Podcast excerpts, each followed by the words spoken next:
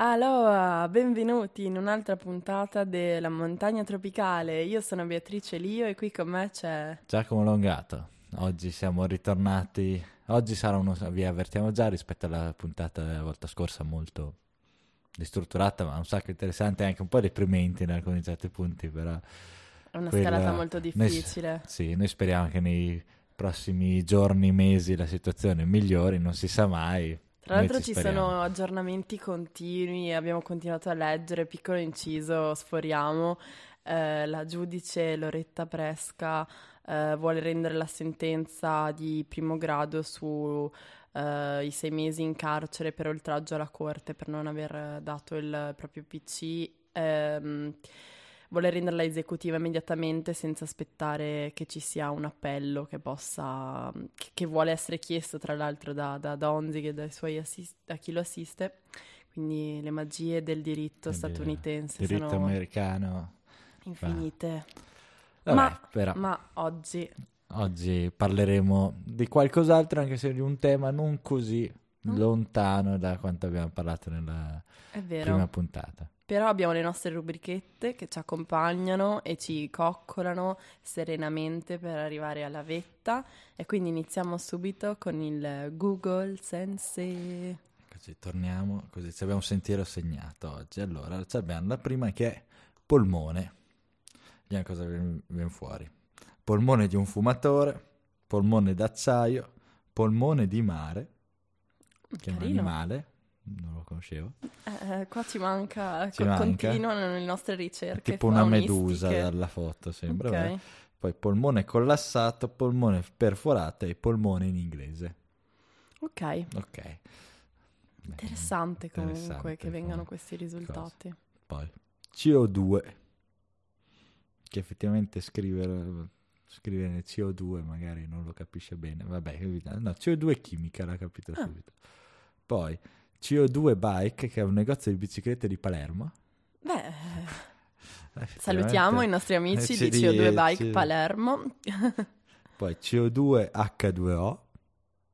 ok, va bene, acqua. Boh. Poi CO2 cos'è? CO2 polare o apolare e poi CO2 significato. Va bene, Cioè, abbiamo questo e poi andiamo all'ultimo invece che è Romania così. così per caso. confondere le idee. Bene, Romania Covid, Romania cor- coronavirus, Romania ai giochi olimpici. Dai, dopo, eh, Non so che prime- risultati hanno avuto. Non lo so neanch'io, però a quanto pare in tanti se lo Qualcuno sono ha chiesti. cercato. Romania cartina, Romania Covid oggi, cioè, cioè Romania e Covid, sono sì. fissati molto, poi Romania Unione Europea e Nazionale di Calcio della Romania. Vabbè, quindi calcio e Covid. Calcio e Covid, sì, gioco sport, dai, cioè, giochi olimpici non era solo... È vero, è vero, giochi olimpici. Quindi così. Sì, da quanto... Questi sono gli indizi della puntata di oggi. Eh, Rifletteteci. Sì, e poi torniamo con i nostri fantastici luoghi comuni.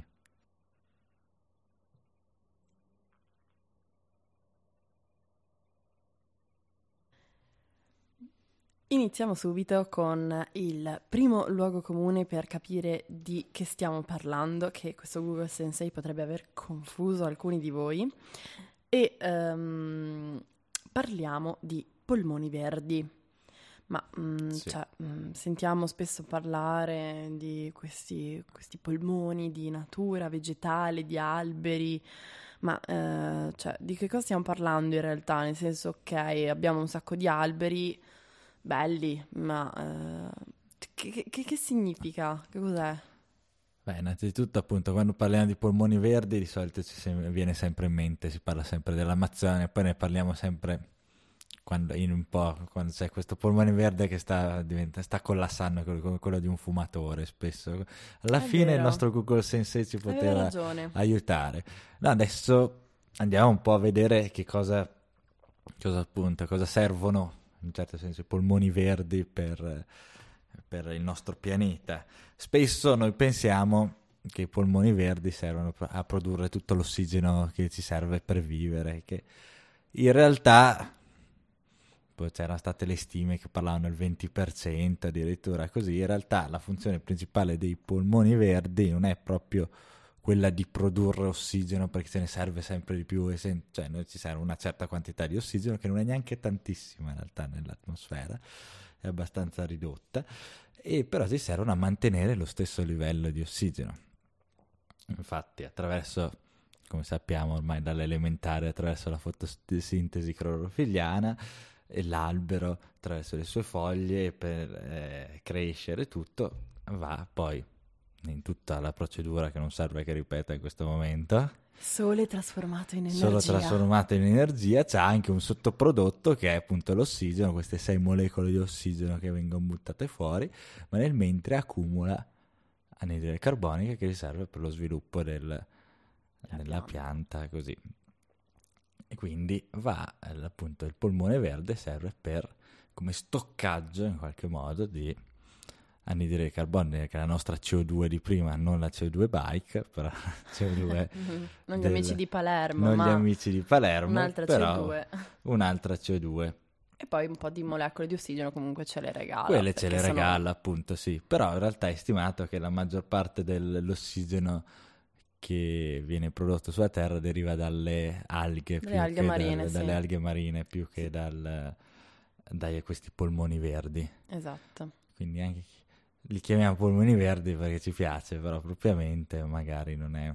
I polmoni sono blu in realtà. Sì, I polmoni sono blu, però vabbè, però nonostante questo appunto hanno comunque una funzione una importantissima, funzione non di meno. importantissima, oltre alle altre funzioni che hanno, non c'è solo questa funzione che viene sempre ricordata, ma c'è una funzione anche di mantenere il... eh, per, le foreste pluviali permettono il ciclo dell'acqua anche, Fondamentale. fondamentale, a maggior ragione anche, infatti. Sì, anche Quindi per sì. evitare, cioè stabilizzare comunque il clima, evitare che ci siano fenomeni eh, estremi come eh, piogge troppo copiose, troppo intense e quindi sta- fa da stabilizzatore per tutta una serie di processi climatici e, e di qualità dell'aria.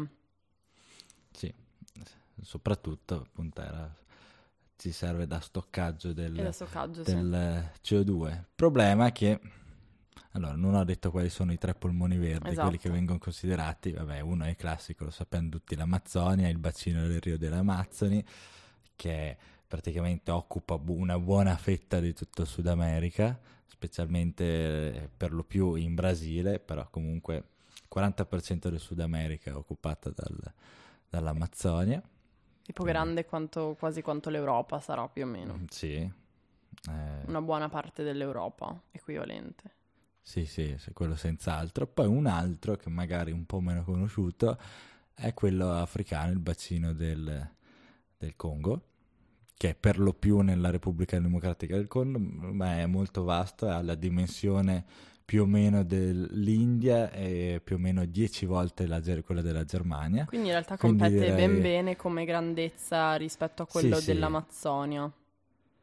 Però ne Infatti. sentiamo parlare Ne pochissimo. sentiamo parlare pochissimo e poi ce n'è un il terzo è un po' di solito un po' più diffuso che è considerata la tundra e la taiga del eh, nord delle parti più estreme ma poi ne abbiamo una anche un po' in Europa che è il- le uniche rimaste le foreste vergini che ci sono nei Carpazi in Romania col confine anche con l'Ucraina e quella zona lì Quello, quello è, no- è il ultime. nostro, è il nostro polmone il verde nostro polmone europeo. verde europeo dopo che abbiamo distrutto ormai millenni fa quello che avevamo in Europa centro-occidentale. tutta quella foresta come mi ricordo ancora questo aneddoto che ci aveva raccontato il nostro professore di eh, storia e filosofia dove prima dell'avvento dell'epoca del, bronzo e poi co- specialmente con i romani uno scoiattolo poteva partire dalla Russia e arrivare fino in Portogallo da ramo in ramo quello dopo Abbiamo non ha- tagliato il passaggio, adesso hanno tagliato il più. passaggio, sì, era già stato tagliato appunto all'epoca, però abbiamo appunto anche questo polmone verde in Europa.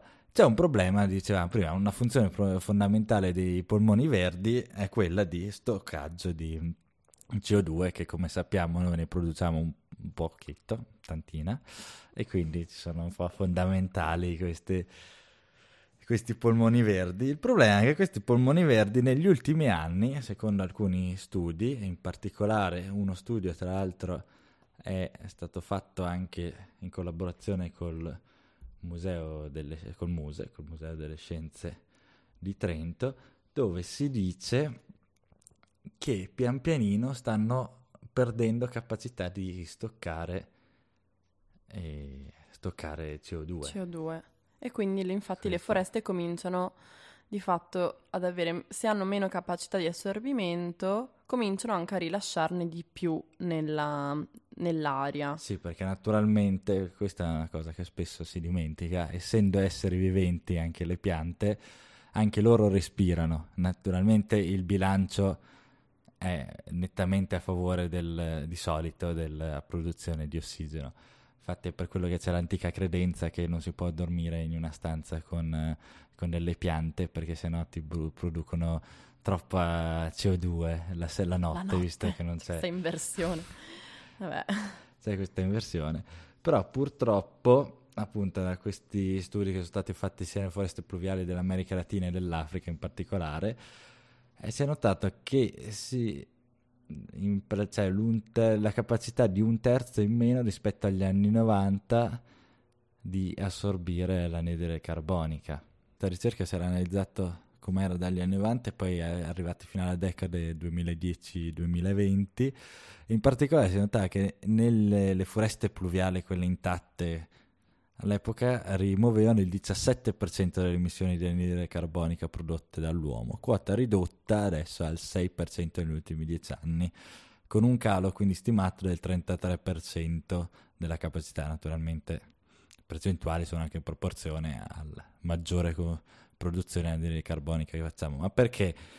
c'è appunto questa minore capacità è perché è dovuto a un progressivo rallentamento della crescita e un aumento della mortalità degli alberi, processi causati principalmente, purtroppo anche in questo caso, questi polmoni verdi subiscono anche Sono la, soffocati. sono soffocati dalle crescenti temperature e dalla siccità. E quindi il cambiamento climatico va a influire anche questo, è un circolo vizioso, È tutto è davvero, collegato. è tutto collegato. Quindi sì, c'è il rischio che il- cioè, le, le- hanno già raggiunto quelle, l'Amazzonia ha già raggiunto negli anni 90 il suo più o meno livello di saturazione. Invece quelle africane sembra che ci potrebbero arrivare intorno al 2030. C'erano state in passato delle ipotesi che, ok, che ci sono questi polmoni verdi, però se ne stanno, stanno diventando più temperate delle altre aree, quelle più nordiche, quindi cresceranno altri alberi, ci saranno dei nuovi polmoni verdi lì.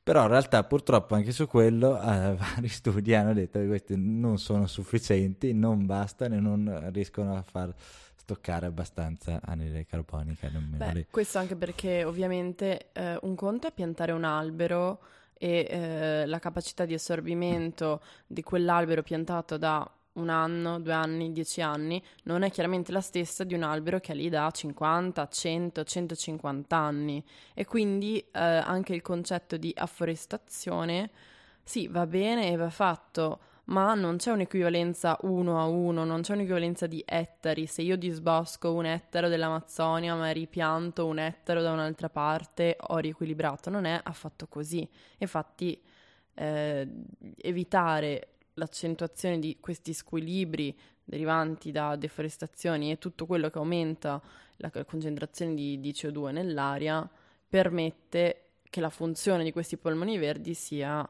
eh, efficientemente e naturalmente svolta e non si creino delle- que- queste alterazioni che invece stiamo rilevando. Quindi da que- questa piccola analisi così vediamo che sono un po' in affanno, siamo un po' in affanno, pol- i nostri polmoni Fatica abbiamo fumato respirare.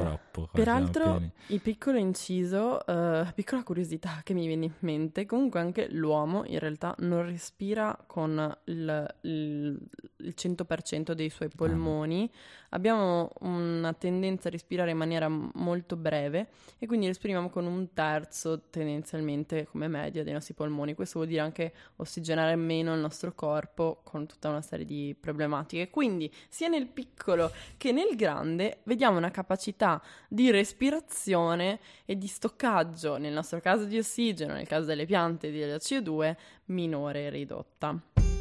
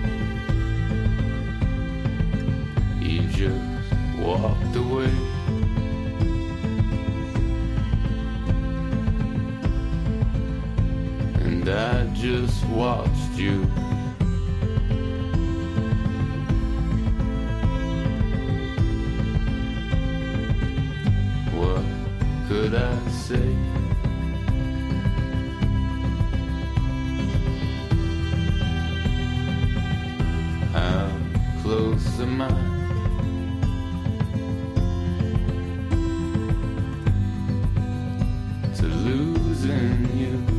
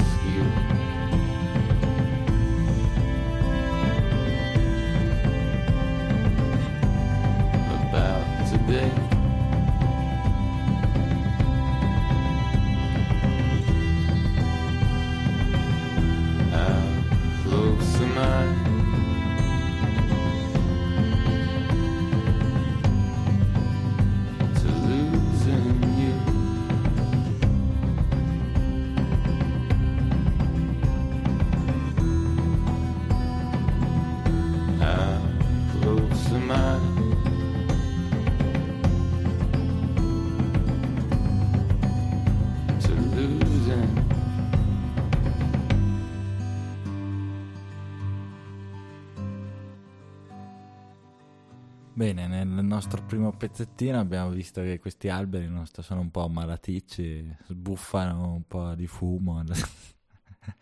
In un certo senso.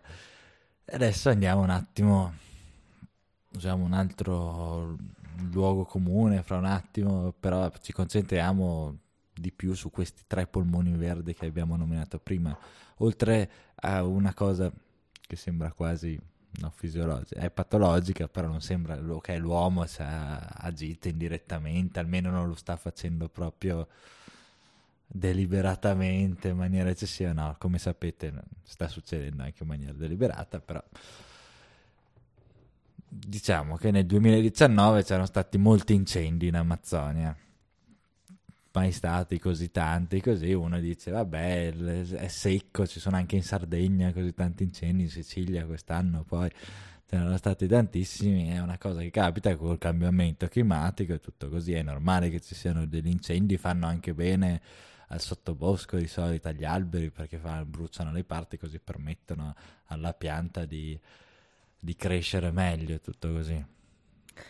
Allora cominciamo a camminare, a risalire questa montagna tropicale eh, per capire questa questione eh, incendi e deforestazione. Partendo dalla nostra cara Amazzonia, nel 2020 eh, il Brasile ha raggiunto il suo livello più alto di deforestazione dal 2008 perché sono scomparsi oltre 11.000 km quadrati di alberi e questo è un vero e proprio saccheggio di deposito di CO2. Eh, è conosciuto il fatto che il presidente Bolsonaro abbia abbastanza un ruolo chiave nell'accelerare questo processo e già nel 2012 la presidente Dilma uh, Rousseff aveva ammorbidito le leggi sull'abbattimento massivo di alberi. Oggi si aggiungono la, tutta la questione degli incendi. E, um, che sta di fatto divorando tutta quella che la foresta primaria e l'alta biodiversità. E, um, Secondo l'Istituto Nazionale per le Ricerche Spaziali del Brasile c'è un aumento del tasso di deforestazione amazzonica del 9,5-10%.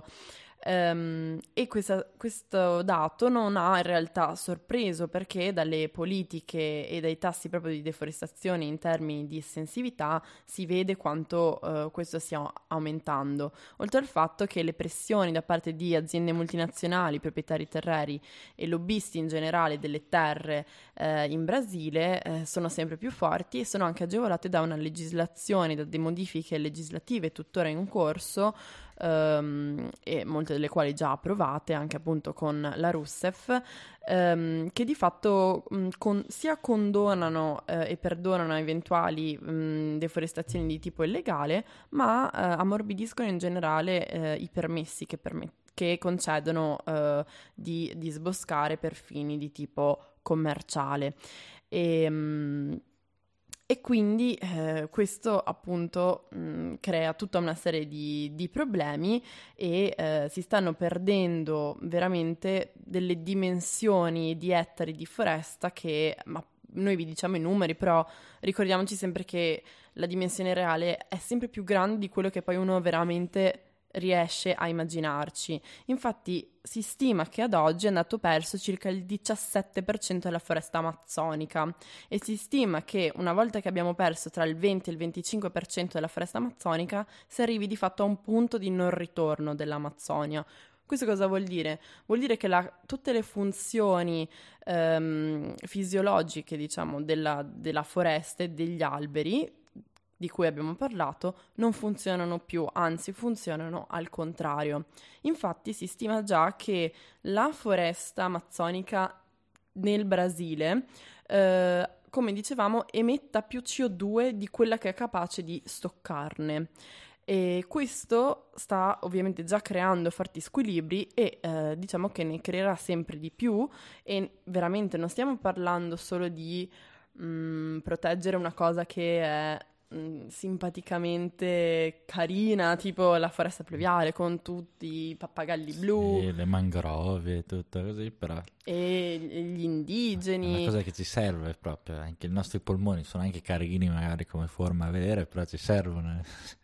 Sì, cioè stiamo parlando seriamente del, comunque della vita sulla Terra in senso lato, non solo in questo secolo, ma anche nei secoli a venire, proprio perché le foreste, soprattutto di questa estensività, dobbiamo ricordare che cioè, sono processi geologici millenari ehm, che una volta che vengono alterati non basterà ripiantare trilioni di alberi e, riso- e, rinverdire il pianeta e pensare di aver risolto, perché ri- ricordiamo sono uh, processi ciclici che non si formano dall'oggi al domani. L'evoluzione ha dei tempi che uh, sono appunto milionari. Um, quindi non è qualcosa che si può vedere nel, nell'arco della, della, vita. E mi piacerebbe dire che um, questo fenomeno ehm, di incendi che quindi dolosamente sono appiccati per deforestare, ehm, che sicuramente è dovuto anche a questioni tra virgolette più fisiologiche, nel senso che il terreno è molto secco o magari ci sono degli squilibri tra nelle, nella stagione delle piogge, quindi è più facile che mh, si estendano. Però eh, è tutto in realtà collegato a un generale surriscaldamento del pianeta E sarebbe bello, dicevo, che questa cosa succedesse. Oddio, bello, bello no. Sarebbe mh, leggermente confortante poter dire che questo sia un fenomeno um, amazzonico, brasiliano, perché Bolsonaro, ah, sono cattivoni loro. Ma in realtà come siamo messi invece in Congo, Giacomo? Purtroppo, appunto, nelle classifiche, se andiamo a vedere le classifiche tristi di, del, degli stati che hanno deforestato e abbattuto più alberi nel 2020, c'è il Brasile che è nettamente avanti, con un grande distacco dal secondo, però il secondo è la Repubblica Democratica del Congo. Più gli altri sotto ci sono anche gli altri stati dove il, Congo, il bacino del Congo si, sì, dove la foresta suona, si estende. Dove si estende perché anche in Congo, però in maniera diversa rispetto al Brasile, perché le cause della deforestazione brasiliana sono spesso e per lo più oltre a quelle che abbiamo detto nella puntata precedente e quindi di sfruttamento delle risorse naturali Pres- sì, presenti in loco. Presenti in loco è quello del, dell'allevamento della zootecnia della in zootecnia, generale del, che va a provocare anche quello una grossa produzione di gas serra, sia con l'attività, quella classica che sappiamo, la produzione di metano, la zootecnia, ma anche il fatto che abbattendo gli alberi si va a permettere il rilascio dell'azoto che spesso è conservato nel terreno, azoto, altro gas serra, serra. che è molto... Oltre alla CO2 che è stoccata negli alberi. che è stoccata negli alberi, che quindi venendo bruciati invece di disperdersi con calma con la loro decomposizione, la loro morte naturale, viene rilasciata tutta una bomba. Una vera bomba. Però, ritornando al Congo, secondo delle stime, di, lì è più una questione anche di, sussist- di agricoltura di sussistenza spesso. Si parla dell'86% del, del, deforestazione che è causata da questo. Nel 2020 sembra essere aumentata anche per una questione causata in qualche modo dal Covid che ha reso il mondo un po' più precario e quindi si è investito di più quello. Quindi qui ci sono non ci sono grossi ci sono effettivamente anche qua grossi interessi perché c'è una buona parte che invece è che di deforestazione che è causata anche da gli oggetti che tutti noi utilizziamo quasi tutti i giorni, tipo i nostri cellulari, così, perché il Congo è la riserva del 70% del cobalto mondiale, quindi... Che è l'elemento fondamentale per, per tutte le apparecchiature elettroniche. Elettroniche, sì, sì, infatti.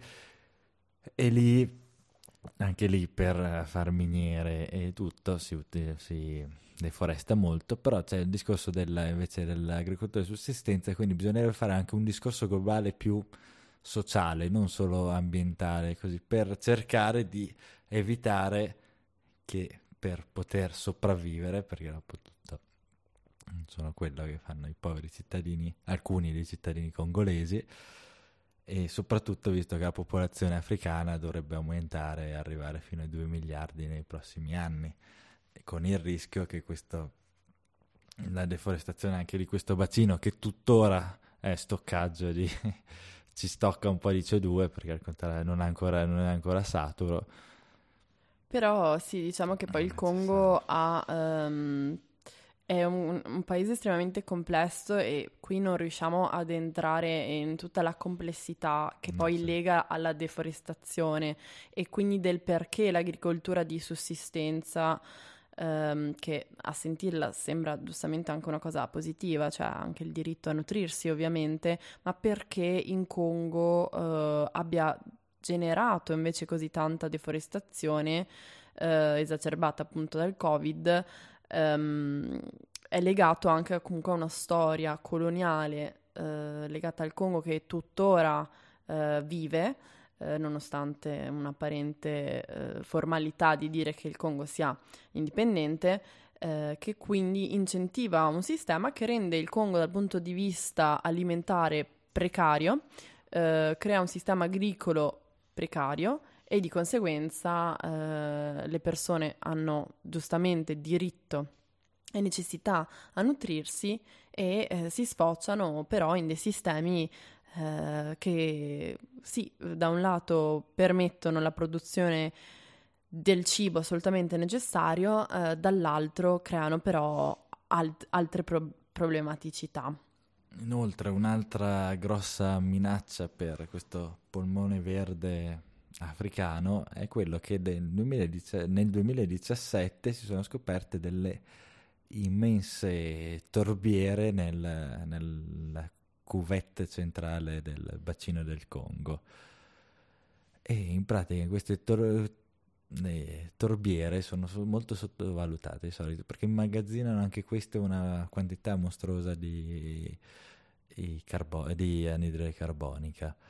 E però c'è già una, siccome sono anche un'ottima produzione di energia di solito, c'è già una compagnia petrolifera che sta la Petroleum Exploration and Produ- Production Africa che ha stimato di poter ricavare dalla loro trivelazione un quantitativo di 359 milioni di barili di petrolio, pari più o meno a quattro volte la pro- produzione petrolifera del Congo.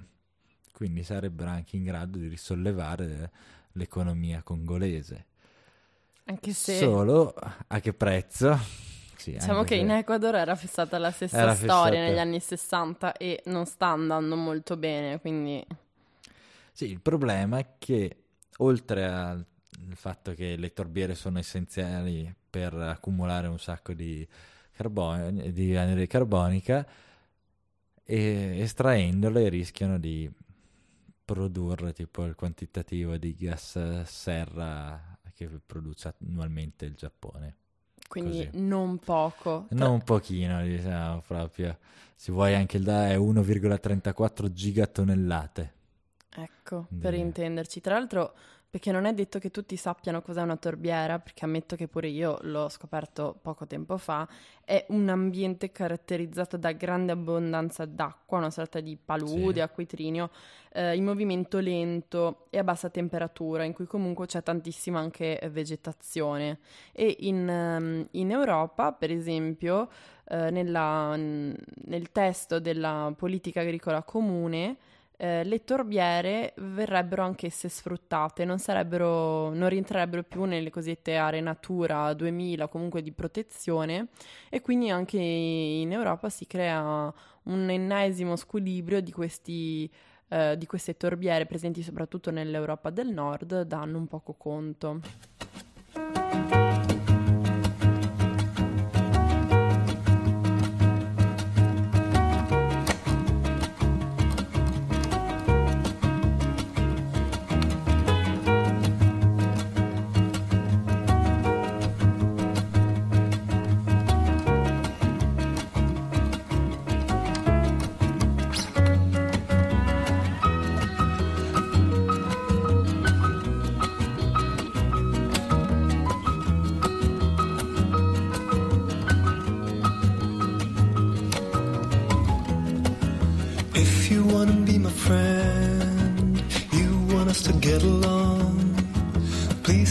Expect me to wrap it up and keep it there. The observation I'm doing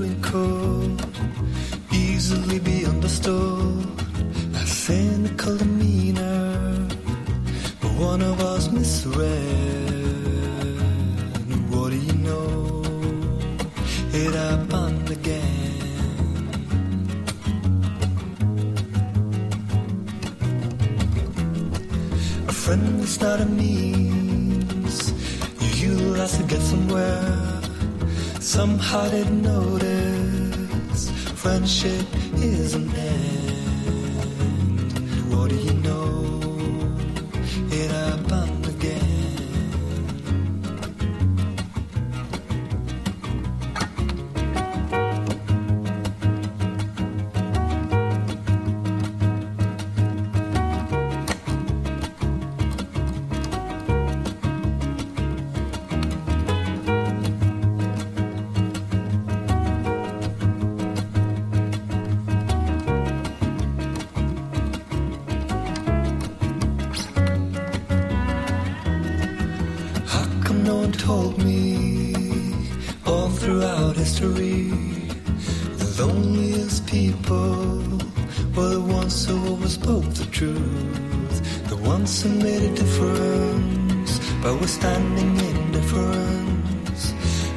Guess it's up to me now. Should I take that risk or just smile? What do you know? It up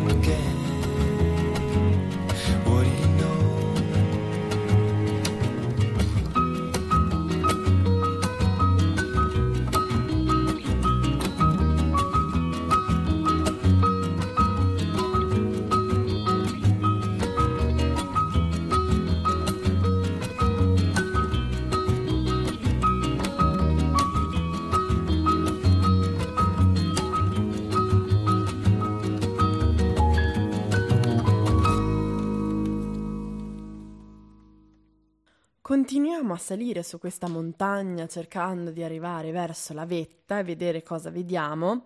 Abbiamo capito che cosa sono questi polmoni verdi, abbiamo capito che abbiamo un problema con la capacità di stoccaggio di questi polmoni, dovuto ovviamente sempre e comunque ad attività umane, ma insomma eh, in Europa ci teniamo comunque all'ambiente, ci teniamo alla conservazione, ci teniamo no, a questa protezione, quindi sì, ok, in Congo deforestano, in Brasile bruciano e deforestano, ma no, dai, in Europa, insomma, io credo che le foreste, quelle poche, insomma, che ci rimangono, che i romani non ci hanno abbattuto, ci saranno ancora, no?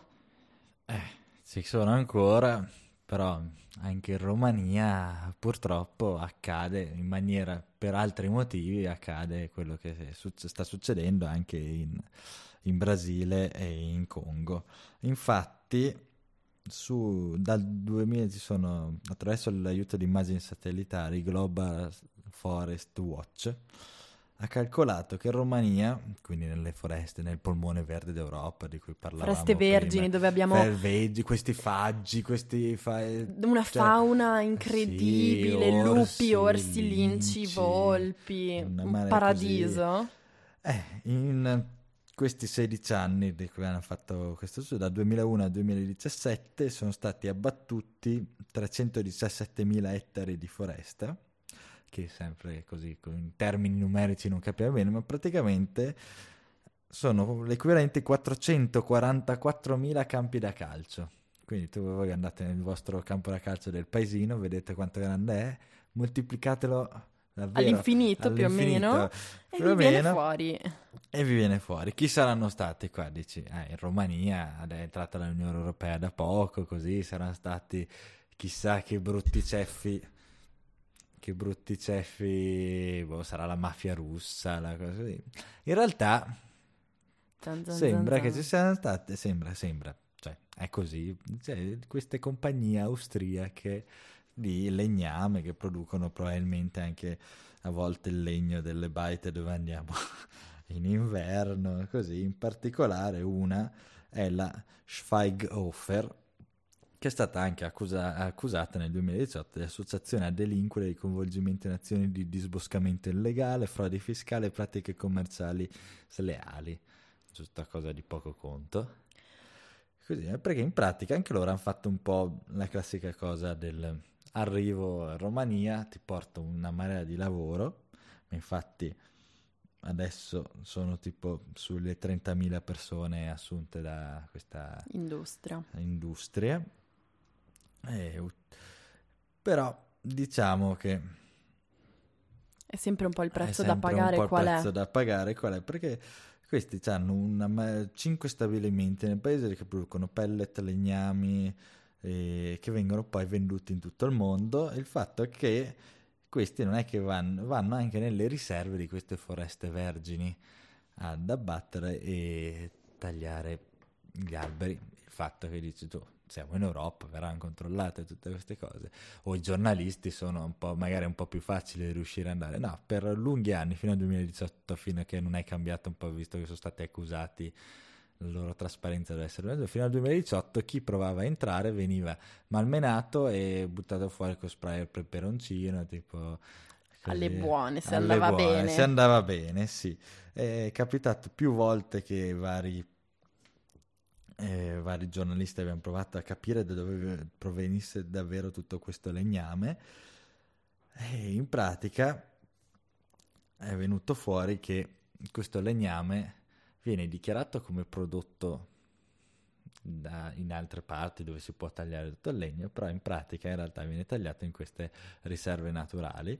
E come viene fatto questo? È venuto fuori attraverso un whistleblower delle- della Guardia Forestale rumena, il corrispondente della Guardia Forestale rumena, Che che ha ringraziamo. denunciato perché questo aveva davvero a cuore i suoi boschi, aveva provato a denunciare questa, questa sorta di organizzazione criminale a tutti gli effetti, perché erano riusciti a trovare, con, naturalmente con corruzione e tutto, un modo per far sì che venivano portati in questi siti dove venivano poi tagliati, mischiati con altri alberi provenienti da zone legali, in modo tale che non potevi più riconoscere, poi gli stessi guardie forestali andavano per ogni albero, modificavano il- i dati sul suo, sulla, magari sull'altezza, sul volume, invece di 25 la circonferenza era di 20, e la lunghezza era 25 metri, l'altezza e invece era, nella realtà era 40 metri, quindi, cioè il contrario.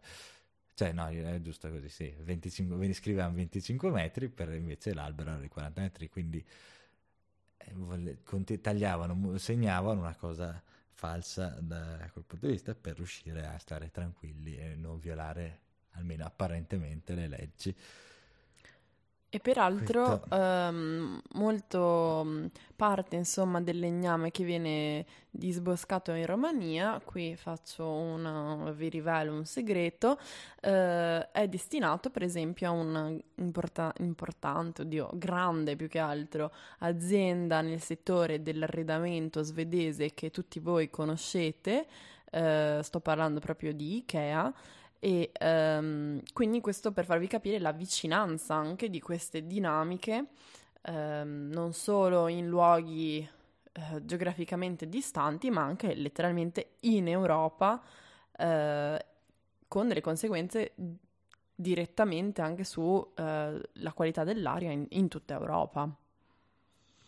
Sì, effettivamente, ma tornando appunto a questa organizzazione criminale, sono arri- cioè, non è che dici, avranno cercato di fare qualcosa in Romania, effettivamente anche c'è stata una ministra che siccome questo sistema comunque non è che è vantaggio della Romania, perché tutto questo sistema di corruzione e tutto, si stima che abbia sosta- eh, sottratto parecchi miliardi di, di euro comunque Allo Stato allo e quindi alla Stato comunità. e in particolare a un- al comune legato della zona, almeno 8 milioni per un piccolo comune, diciamo che non è proprio così, quindi c'era stata una la ministra dell'acqua e delle foreste della Romania, Doina Pana, Panà, non so, la pronuncia sarà eh, logicamente terribile, che aveva iniziato a, a fare determinate leggi contro il commercio illegale di legname, però a un certo punto eh, si è dovuta dimettere perché era caduta vittima di una grave malattia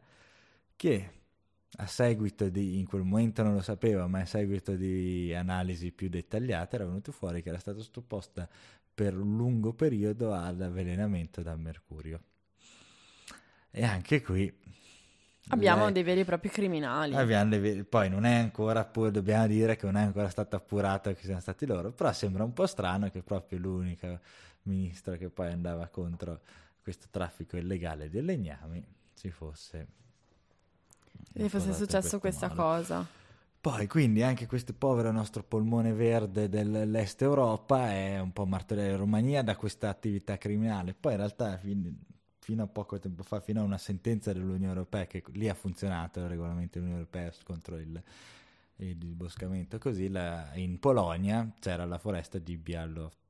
sco- Bia- eh, Non so mi- pronunciarla. non so mai pronunciarlo, però si Una cerca foresta. una foresta bial- Bialov, adesso non, non riesco mai a pronunciarlo perché è difficile, però lo, tro- lo, lo trovo. Lì avevano l- il governo polacco, perché da tradizione loro l'unica ricchezza della Polonia era la natura e quindi utilizzare gli alberi così eh, disboscavano un sacco nonostante questa zona fosse una riserva naturale, però la- una sentenza del 2018 della Corte di Giustizia è riuscita a fermare questa almeno nella riserva di questa foresta. Però anche lì l'idea dei politici polacchi è quella che anche per riuscire a seguire le- per gli obiettivi dell'Unione Europea contro Per la sostenibilità. per la sostenibilità di utilizzare Ah, per i biocombustibili. sì appunto per quello quindi hanno questa idea che Sì, è- fa sempre tutto parte di un sistema mh, produttivo, cioè l'idea che paesi comunque che hanno anche magari, ma in realtà non solo quelli che hanno difficoltà cosiddette economiche, perché poi si sente parlare di crisi, siamo tutti in crisi in continuazione.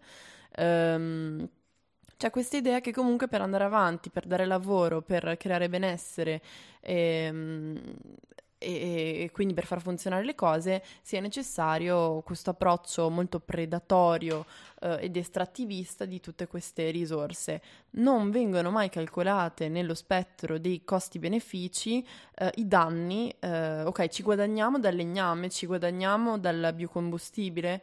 Quanto costa veramente? Non quanto costa all'azienda che ci sta guadagnando, non quanto costa a un sistema che illegalmente agisce, ma quanto costa davvero? A volte sono dei costi difficilmente stimabili, però ci sono sicuramente dei parametri di costo che non vengono considerati e la deforestazione ehm, così aggressiva e illegale, soprattutto appunto destinata principalmente al legname, ehm, in Est Europa, eh, è qualcosa di cui nessuno, nessuno parla, eppure è, è qui, è qua dietro. Decisamente. La nostra piccola foresta è così. Ultima nota per poi lasciarvi con eh, il sorriso proprio. In realtà in Polonia da poco hanno provato, la Corte Costituzionale polacca ha detto che le loro le, le leggi polacche, la Costituzione polacca è superiore alle leggi europee, quindi chissà come andrà a finire questa sentenza del 2018 che aveva garantito la tutela di- della foresta. The green plastic watering for a fake Chinese rubber plant and a fake plastic girl.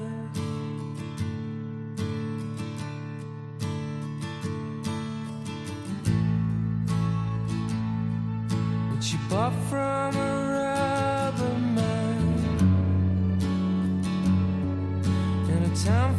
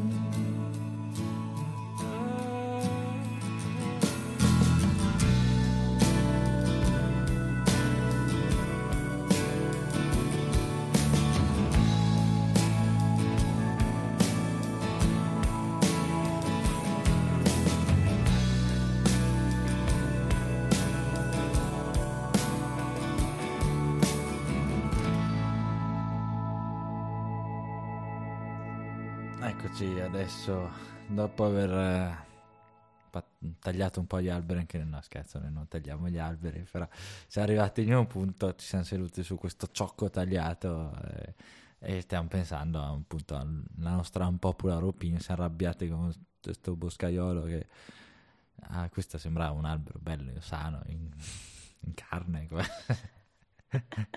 Con Così. tanti cerchi con concentrici. tanti cerchi concentrici così e quindi siamo arrabbiati quindi lascio sfogare Mi sfogo io. sul sì. Beh, unpopular opinion. Ikea fa schifo. perché? Perché? Perché? Perché le persone sono così innamorate di Ikea? Cioè, ok, è stato un bel fenomeno quando è scoppiato, ma ora basta, ci siamo stufati di avere le case tutte uguali e poi quando entri da Ikea è strutturata in modo tale per cui tu non possa uscire senza esserti fatto prima tutti i fottuti corridoi, Sì, mi sono sempre stanze. sentito in prigione Io ci sono, io vi giuro, ci sono entrata una volta nella mia vita dentro Ikea, una in tutta la mia vita. Due, Pe- pensavo che sarebbe stata una bella avventura, è stata un supplizio. Quindi, quando io vedo o sento persone che dicono sì, domani vado all'Ikea, come se fosse una gita, peraltro, divertente, una cosa bella da fare. No, perché? Perché volete farvi così male a voi e perché volete disboscare indirettamente in questa maniera la Romania che io non sono ancora mai stata, ma ho visto delle immagini di foreste veramente incredibili, pazzesche. E poi, eh, diciamolo, insomma, il consumo, ormai la carta è diventata anche un po' obsoleta, quindi ripensiamo a consumare carta in continuazione per fare volantini di tutto di più. Cioè, dai, ormai la comunicazione avviene via messaggio digitale, QR code, ehm, e quindi, insomma, la carta, cioè, va bene per ogni tanto. Io sono una che ama scrivere sulla carta, questo Sì, sì. ammetto. Eh, I libri ogni tanto c'ho un po' che cedo un po', ma devo dire che sono diventata molto molto amica di qualsiasi biblioteca, di qualsiasi città in cui io vada, prendo a prestito i libri anziché comprarli e, e soprattutto, ragazzi, basta Ikea, basta. basta Questa- dopo questa puntata Ikea probabilmente ci Non farà ci causa Però- ma eh, diciamo che abbiamo una serie di, di- di- di Mm, soggetti che potrebbero abbattere questo podcast, perciò abbiamo bisogno del vostro sostegno. Come al solito vi ricordiamo di condividere, parlare con tutti i vostri amici, parenti, conoscenti, colleghi di questo meraviglioso podcast e noi vi diamo tutti gli strumenti per intavolare le discussioni Mm. ai pranzi di Natale. Beh, lo so eh, che lo volevate moltissimo e quindi eh, supportate la- le voci di questo podcast. Sì, supportateci e adesso vi lasciamo con il nostro praticosamente, la nostra rubrichetta dove vi diamo qualche consiglio in più. Stavolta allora un po' ce l'ha dato già Beatrice dicendo non andate da Ikea a quanto pare. È una cosa molto pratica, È molto- effettivamente. È più pratica di così effettivamente. Poi, cioè, solito discorso, cercate di riciclare più mobili, c'è il mobile della nonna, così cercate di riciclarlo in qualche modo, lo potete rendere più carino e tutto, senza dover abbattere un nuovo albero, c'è già quello. Potete Mettete- dare spazio alla vostra creatività per, se, anziché dire oggi vado da Ikea e passare sette ore da Ikea tra andare e tornare e starci, vi mettete lì con il vostro pennellino e date nuovo lustro ai mobili che già avete, oppure anche semplicemente, eh, io mi rendo conto che Ikea abbia una praticità mh, perché le cose costano poco e tutto sommato non sono così brutte.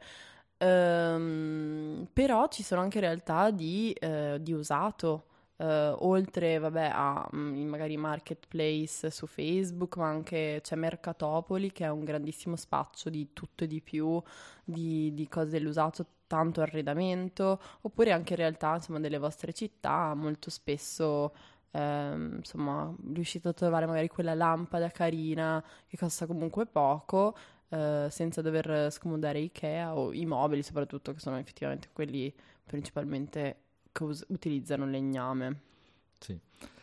Poi, se proprio dovete acquistare qualcosa di nuovo, qualche legno nuovo, anche solo della- dei quaderni nuovi, che quello è un po' più difficile riciclarli, ci sono le certificazioni, non sono garanzia assoluta, però Però magari qualche... Beh, la certificazione appunto è gest- quella classica con l'alberello che si vede spesso per fortuna, quella FSC di gestione forestale responsabile, è già come se non c'è proprio nemmeno quella, vuol Ecco. dire proprio, perché se c'è quella ed è boh, un po' finta in qualche modo, vabbè, quello non lo puoi sapere, però se proprio non c'è possiamo fare già nel piccolo quella piccola scelta. Poi invece dal punto di vista informativo vi consiglio un, un articolo proprio sulla mafia del legno e la deforestazione in Romania su balcanicaucaso.org che è molto interessante, molto anche approfondito e lungo, da cui abbiamo preso, pre- abbiamo preso un po' spunto e boh, questo è, dopo questi piccoli consigli anche di fai da te. Esatto, adesso avremo tantissimi ascoltatori che Sì, diventano dei... le foto dei Esatto. mobili Ma della una volta nonna, Andavano tutto- così in voga una volta i, quei programmi anche televisivi di Fai da te. Eh, Eh, belli, erano su- c'era un gran seguito, anche io li guardavo. Poi che è successo? Non- È vero, effettivamente sono meno. Ma anche i pro... vabbè, niente. Mi stavo perdendo per, tipo, io dicevo anche i programmi da bambini, quelli tipo Art Attack, adesso ci sono ancora cose del genere. Chi lo sa se c'è ancora Art Attack? Giovanni Mucciaccio è vivo e No, lui che sia vivo faccia e sì. cose, sì, no, Art Attack non penso non lo facciano più se non quelle vecchie puntate, però se c'era qualche altro programma nuovo che ti insegnava a fare le cose un po' di manualità, chi lo sa.